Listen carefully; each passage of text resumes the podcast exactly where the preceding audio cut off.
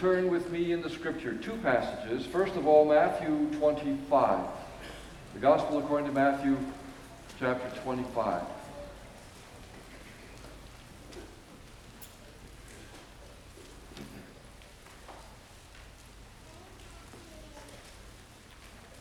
Prior to this, in Matthew 24, uh, Jesus has been talking about the end of time and the signs of the times and all those kinds of things. and then we read in verse 31 of Matthew 25 is where we pick it up. When the Son of Man comes in his glory and all the angels with him, he will sit on his throne in heavenly glory.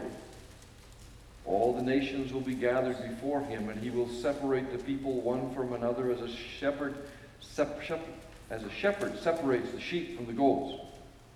He'll put the sheep on his right and the goats on his left.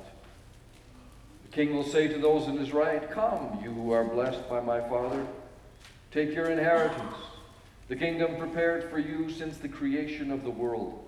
For I was hungry, and you gave me something to eat. I was thirsty, and you gave me something to drink. I was a stranger, and you invited me in. I needed clothes, and you clothed me. I was sick, and you looked after me. I was in prison, and you came to visit me. Then the righteous will answer him, Lord, when did you when did we see you hungry and feed you, or thirsty and give you something to drink? When did we see you a stranger and invite you in, or need the, needing clothes and clothe you?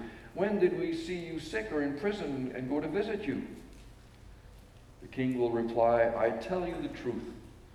Whatever you did for the one of the least of these brothers of mine, you did for me. Then he will say to those on his left, Depart from me, you who are cursed, into the eternal fire prepared for the devil and his angels.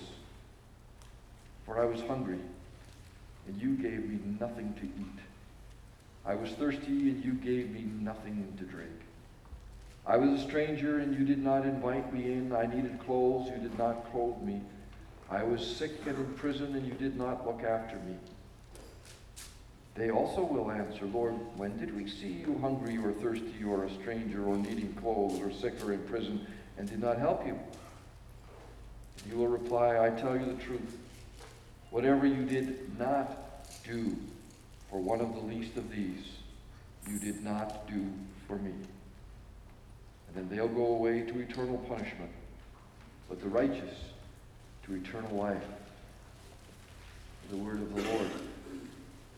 And then if you would go with me to First Thess- Second Thessalonians. Second Thessalonians chapter 1.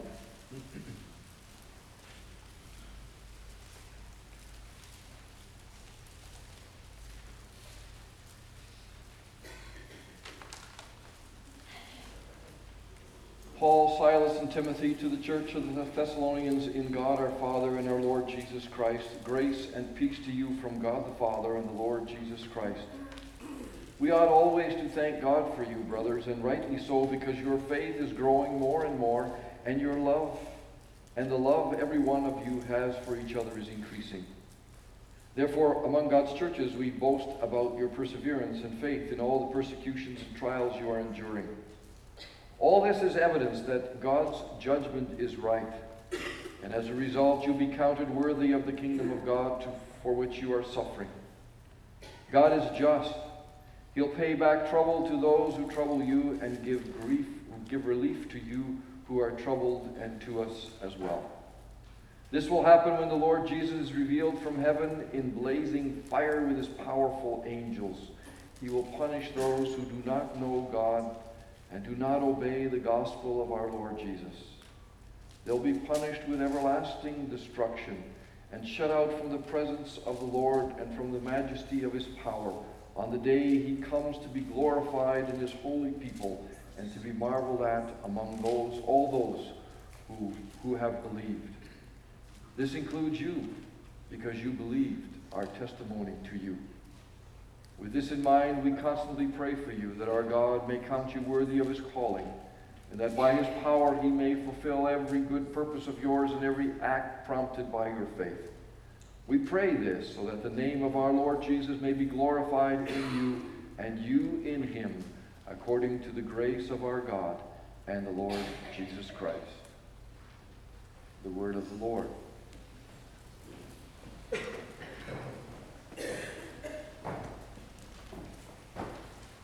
So, Lord's Day 19 of the Heidelberg Catechism is found on page 881 in the back of your Psalter hymnals if you want to have that open in front of you as well. 881.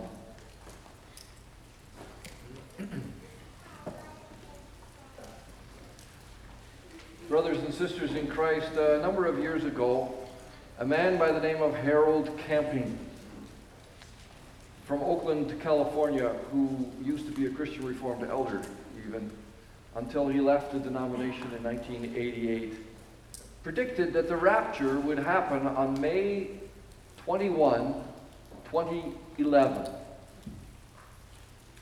And based on his calculations, his independent Christian media empire spent millions of dollars, some of it from do- donations made by followers who quit their jobs and sold all their possessions. He spent millions of dollars to spread the word on more than 5,000 billboards and 20 trucks plastered with the Judgment Day message. And that message he took across the United States and he drove everywhere to send the message that the world needed to be ready for on May 21, 2011, the judgment of God would fall upon us. Well, obviously, nothing happened. And Harold Camp- Camping ended up apologizing for his false prophecy. And many would consider Harold Camping, now deceased, a false prophet and someone not to be believed. Now, this talk, this sort of talk about the return of Jesus and the coming judgment day is nothing new. Even earlier, but especially since the early days of the New Testament, there have been all sorts of challenges and calls for people to prepare for the final judgment day.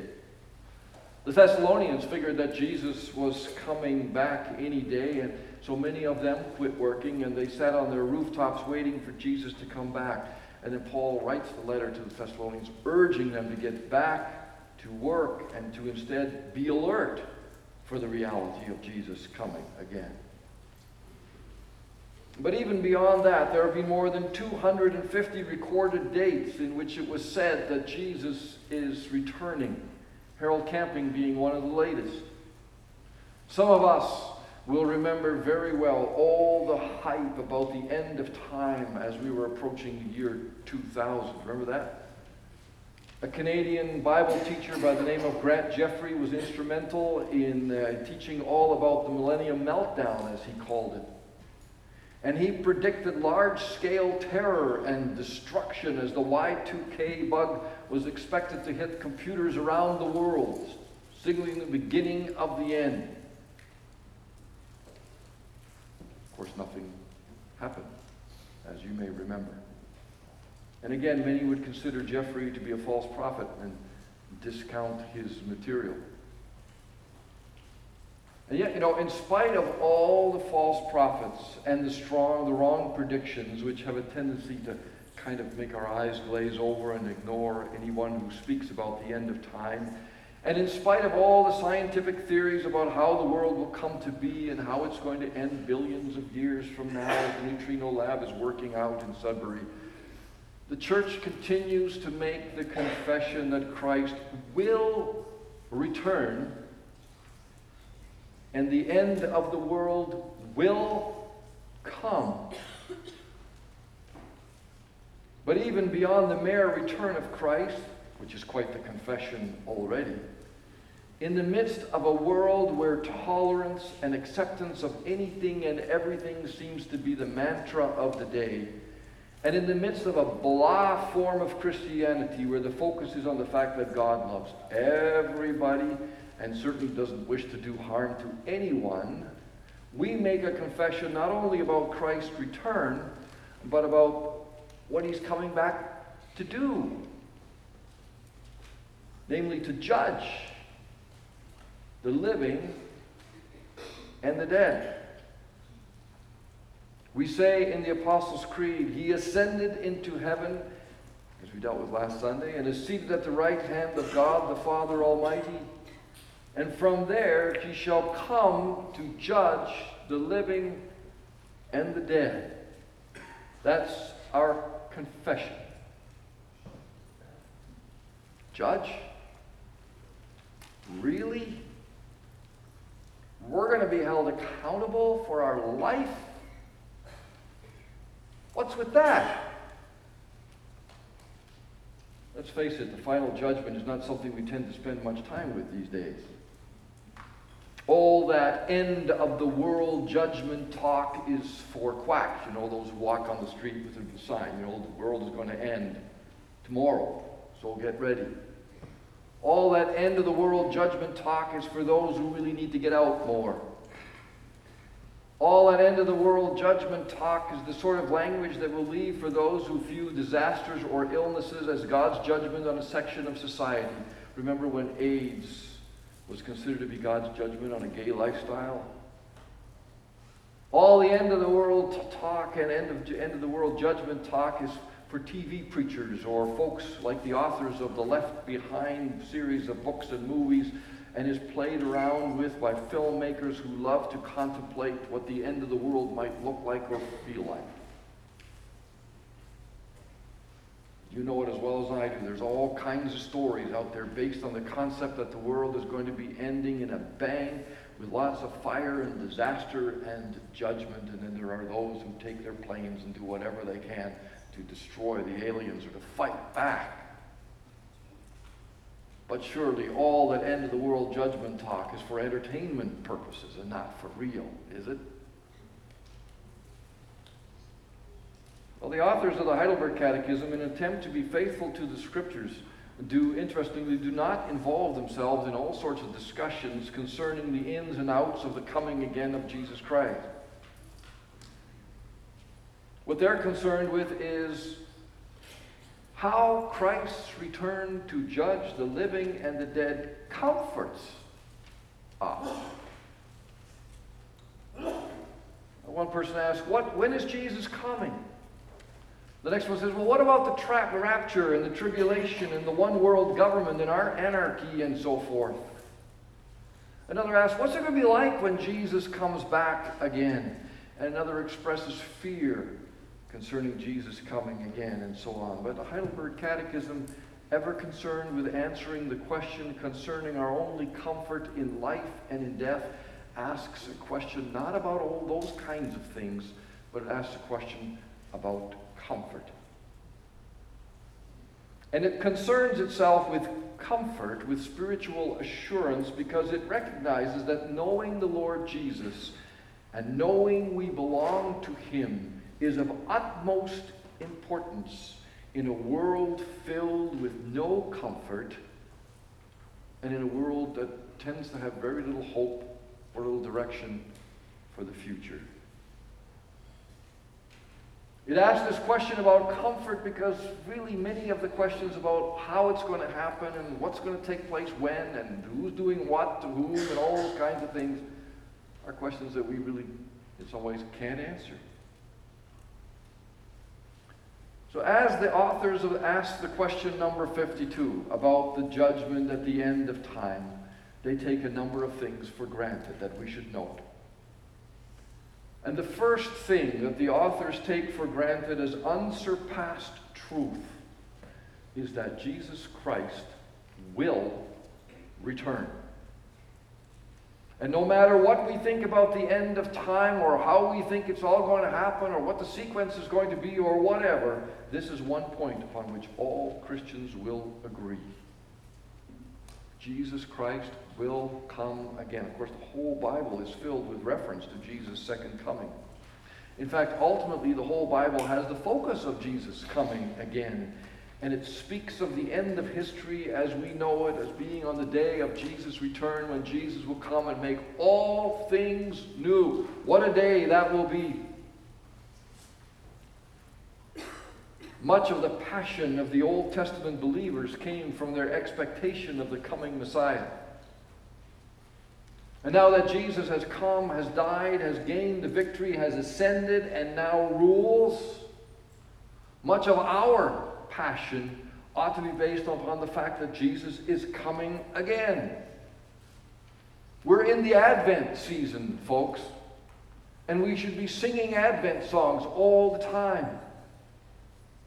Interestingly, John prayed earnestly in the early church in the book of Revelation Come, Lord Jesus, come. It makes me wonder how passionate I am about Christ's return. How passionate are you? In some ways, you know, it's really not surprising that many Christians are rather blasé about the whole event. After all, it's been now some 2,000 years since Jesus promised he would return. 2,000 years. That's a long time to wait for something, especially when we want everything just, you know, like this, instantly. After that long, after 2,000 years of waiting for something to happen, something to take place, for Jesus to come back, one can hardly be expected to sit at the edge of his or her chair in eager anticipation. Is it now? Is it now? Is it now? That we lose interest or intensity is a very human thing. The people of Israel had to wait for Moses to return with the law of God, but because he took so long, at least in their estimation, they became restless. And they demanded that a God be built whom they could see. Eyes and hearts turned away from heaven to the earth and to the things of the day. But it is a fact that when the vision and the expectation is gone, when the excitement dies concerning some expected event, that one's world and future tends to become rather small. When we're not looking to the future, when we're not looking for something to happen, when we're not focused on the things of the Lord, we tend to involve ourselves and busy ourselves with all the little things of life. Just evaluate your own life in this sense. When we no longer are living with, in anticipation of anything, then, then we become the center of the whole world. And the things that we do, many of them don't have much lasting value. There's a little poem about this by Alfred Luckock. Great little poem. Some of you know it. If your nose is close to the grindstone rough, and you hold it down there long enough, in time you'll say there's no such thing as brooks that babble and birds that sing. These three will all your world compose. Just you, the stone, and your old nose. Cute poem, serious message. But that's the way millions of people live and die. Also, people who sit in the pew week after week.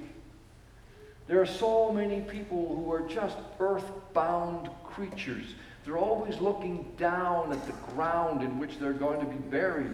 Their lives are pointed at things of this world getting the things of this world. They have no hope beyond the immediate, really. They live for today, perhaps the weekend. Can't wait to get off, spend time with others.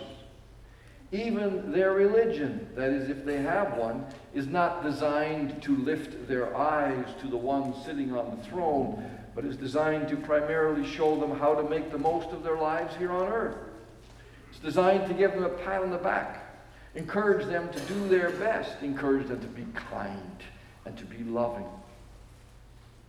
Such humanistic lifestyles, such self centered lifestyles, while making the world very small, ultimately will be and are dead ended. But our Lord Jesus gives us quite a different perspective on the world and on life, a much larger, a much more grandiose perspective. Think of what we heard from Colossians 3.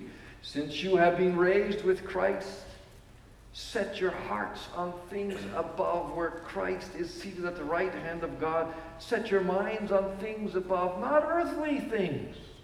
You died and were raised with Christ.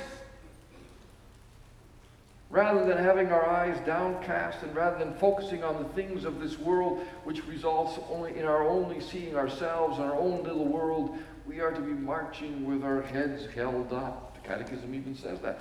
Watching the clouds, waiting for his return. He is coming back. Of course, that doesn't mean that we should be like the disciples following Jesus' ascension who just stood there the, on, the, on the mountain, glaring into heaven, waiting for him to return. But it means that we ought to be living with a forward perspective, with the motivation in our lives that what we are doing is part and parcel of the kingdom that's going to come in all its fullness, motivated by the fact that Jesus, who is sitting on the throne now and ruling now, is coming again.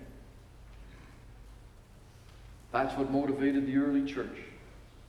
They were aware that they were part of a history which was not going around in circles, not just getting anywhere, but they were part of a history that was moving forward to a grand climax, namely the day of Jesus' glorious return as the judge of heaven and earth. The fact that he is coming again is a given. No problem there. He will appear on the clouds of heaven. And it's with that truth in mind that the Catechism adds In all my distress and persecution, I turn my eyes to the heavens and confidently await Jesus' coming. In all my distress and persecution, what does that refer to? At the time of the writing of this document, people were being burned at the stake and persecuted for their faith. It was the time of the Reformation, time of great upheaval in the church. In the midst of all that, taught the Catechism, a believer does not need to be downcast, filled with hopelessness, totally wrapped up in his own little world. A Christian can look up past the, pres- the present into the future, as Stephen did when he was being stoned. I see heaven open and the Son of Man seated on the throne. A Christian can look up and see that see Jesus and therefore know that life has meaning and life has a purpose which is much more grandiose than anything we could possibly experience or see now in this world. The writers may also have been referring to what was mentioned in Matthew 24, a chapter in which the end of time is being discussed. There it's mentioned in the last days there's going to be much tribulation Things will get so bad, says the Bible, that as Mark puts it in chapter 13, verse 20, if the Lord had not cut short those days, no one would survive. But for the sake of the elect, he has, whom he has chosen, he has shortened them. In the midst of such a life of terror, turmoil, uncertainty, the truth that Jesus will return again stands out as a charter for life. For in the midst of a pessimistic world, folks, in which people perceive only terrorism and racism and intolerance and economic bankruptcy and moral decay, decay and climate change, a weary old age, nothing worthwhile, the Christian has a different perspective. The Christian has hope and can look to the heavens with confidence as he or she await the return of the Savior, Jesus Christ. And so it is the Catechism doesn't concern itself with any details of the second coming other than to assume and state that Jesus will come again. And his returning is, of course, as we confess, for a specific pur- purpose, namely to judge the living and the, je- the dead. That judgment accompanying his return is a definitive demonstration to all people of his lordship for he will be revealed as the Lord of creation, the King of glory. When he comes, as Philippians puts it, every knee will bow before him and every tongue will confess that Jesus Christ is Lord. You will confess it, I will confess it, all the human race will confess it. And then Jesus will be the judge taking his place on the judgment seat. And the result of what happens next will be this is what the Bible tells us ecstasy for some and pure terror for others. Matthew 25, the portion we read earlier, gives us a picture in the form of a parable of what will happen. As the shepherd separates the sheep from the goats, so Jesus will separate believers from unbelievers. What's so interesting to me always is that we will not be questioned, apparently, so much about our personal piety, is, how, much, how many times have you prayed? How many times have you read the Bible or attended church? But we're going to be questioned as to how we have lived out our faith, the fruits of our faith. What good works have come from your faith? A faith which is bolstered by your personal and communal involvement with the Lord who gave his life for you. So he died for you. You believe that. What do you do with it? What are you doing with it? Living as if it doesn't matter. It makes no difference at all. It's got to make a difference. Jesus will judge people by their fruits. And there are only two groups of people before him, which is always so interesting too. Those who have produced and those who have not produced. The Catechism calls the two groups God's enemies and his chosen ones. Apparently there's no neutral middle of the road third group. Revelation talks about that too. You're hot or you're cold. First group is pictured as being surprised. These are the ones who have obeyed God and who have ministered, that is, they have given of themselves to others. Jesus said that will say to these, Come, you who are blessed by my Father, take your inheritance, the kingdom prepared for you since the creation of the world. All his chosen ones, says the confession, he will take along with him into the joy and the glory of heaven. The second group is also pictured as being surprised. Their record shows some good works, but perhaps all done for personal gain. None done for the least of these in Jesus' name. And Jesus will say to these, Depart from me, you who are cursed, into the eternal fire prepared for the devil and his angels. And that's not a state of mind, by the way. He will punish those who do not know God and who do not obey the gospel of our Lord Jesus Christ, says Paul in Thessalonians. They will be punished with the everlasting destruction and shut out from the presence of the Lord and from the majesty of his power.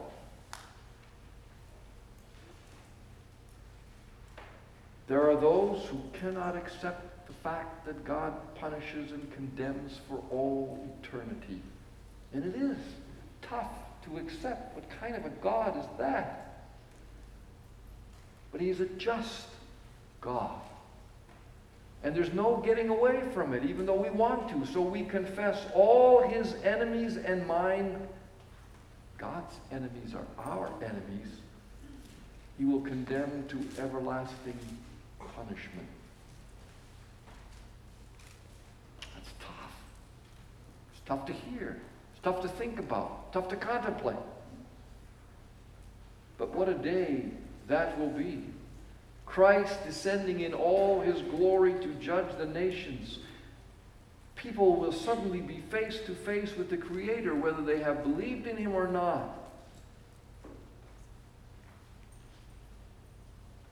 Now, when we think of the final judgment day, perhaps we tend to do so with some fear and hesitation, particularly if you put it in the context of some of these passages.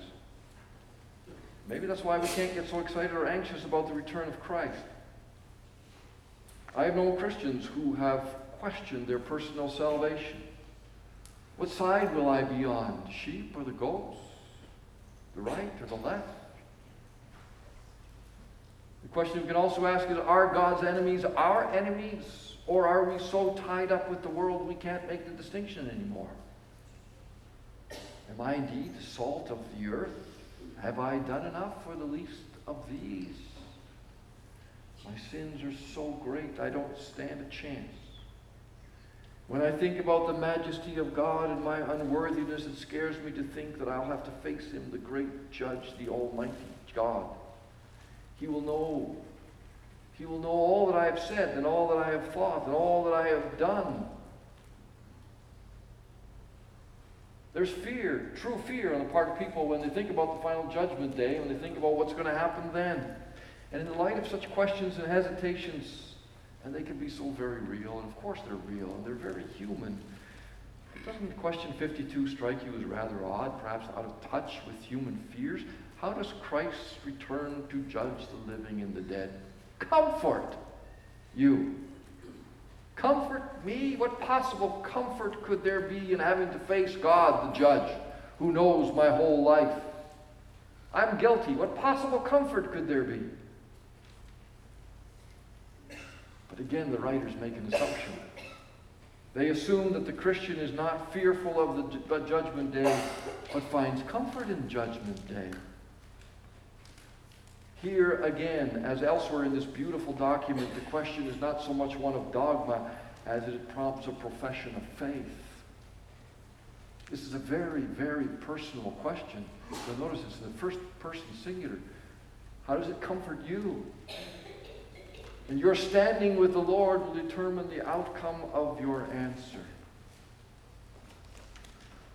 Well, how does the fact of Jesus' return comfort us? We've actually already answered that. First of all, we can know that our time on earth is not dead ended. The grave is not the end. There is no empty eternity for the believer, for it's all headed in the direction that Jesus of Jesus coming again, and he will come. That was a given, remember? But even more importantly, the Christian knows that the one who comes as judge over all mankind is the very one who has already stood trial in our place and remove the curse from us. Jesus Christ, in his death, took upon his shoulders our sins, and he became the curse for us so that we might be free. And so now, as we come before the throne, the judge, Jesus, will recognize us and recognize the fact that the price has already been paid for our sins. There is no condemnation now for those who are in Christ Jesus. And that's why the Bible and the Catechism teach us that we have nothing to fear. It's by grace that we stand on Jesus' right hand on that day. And that's why Christ's return, whenever it may be, can be of comfort to us.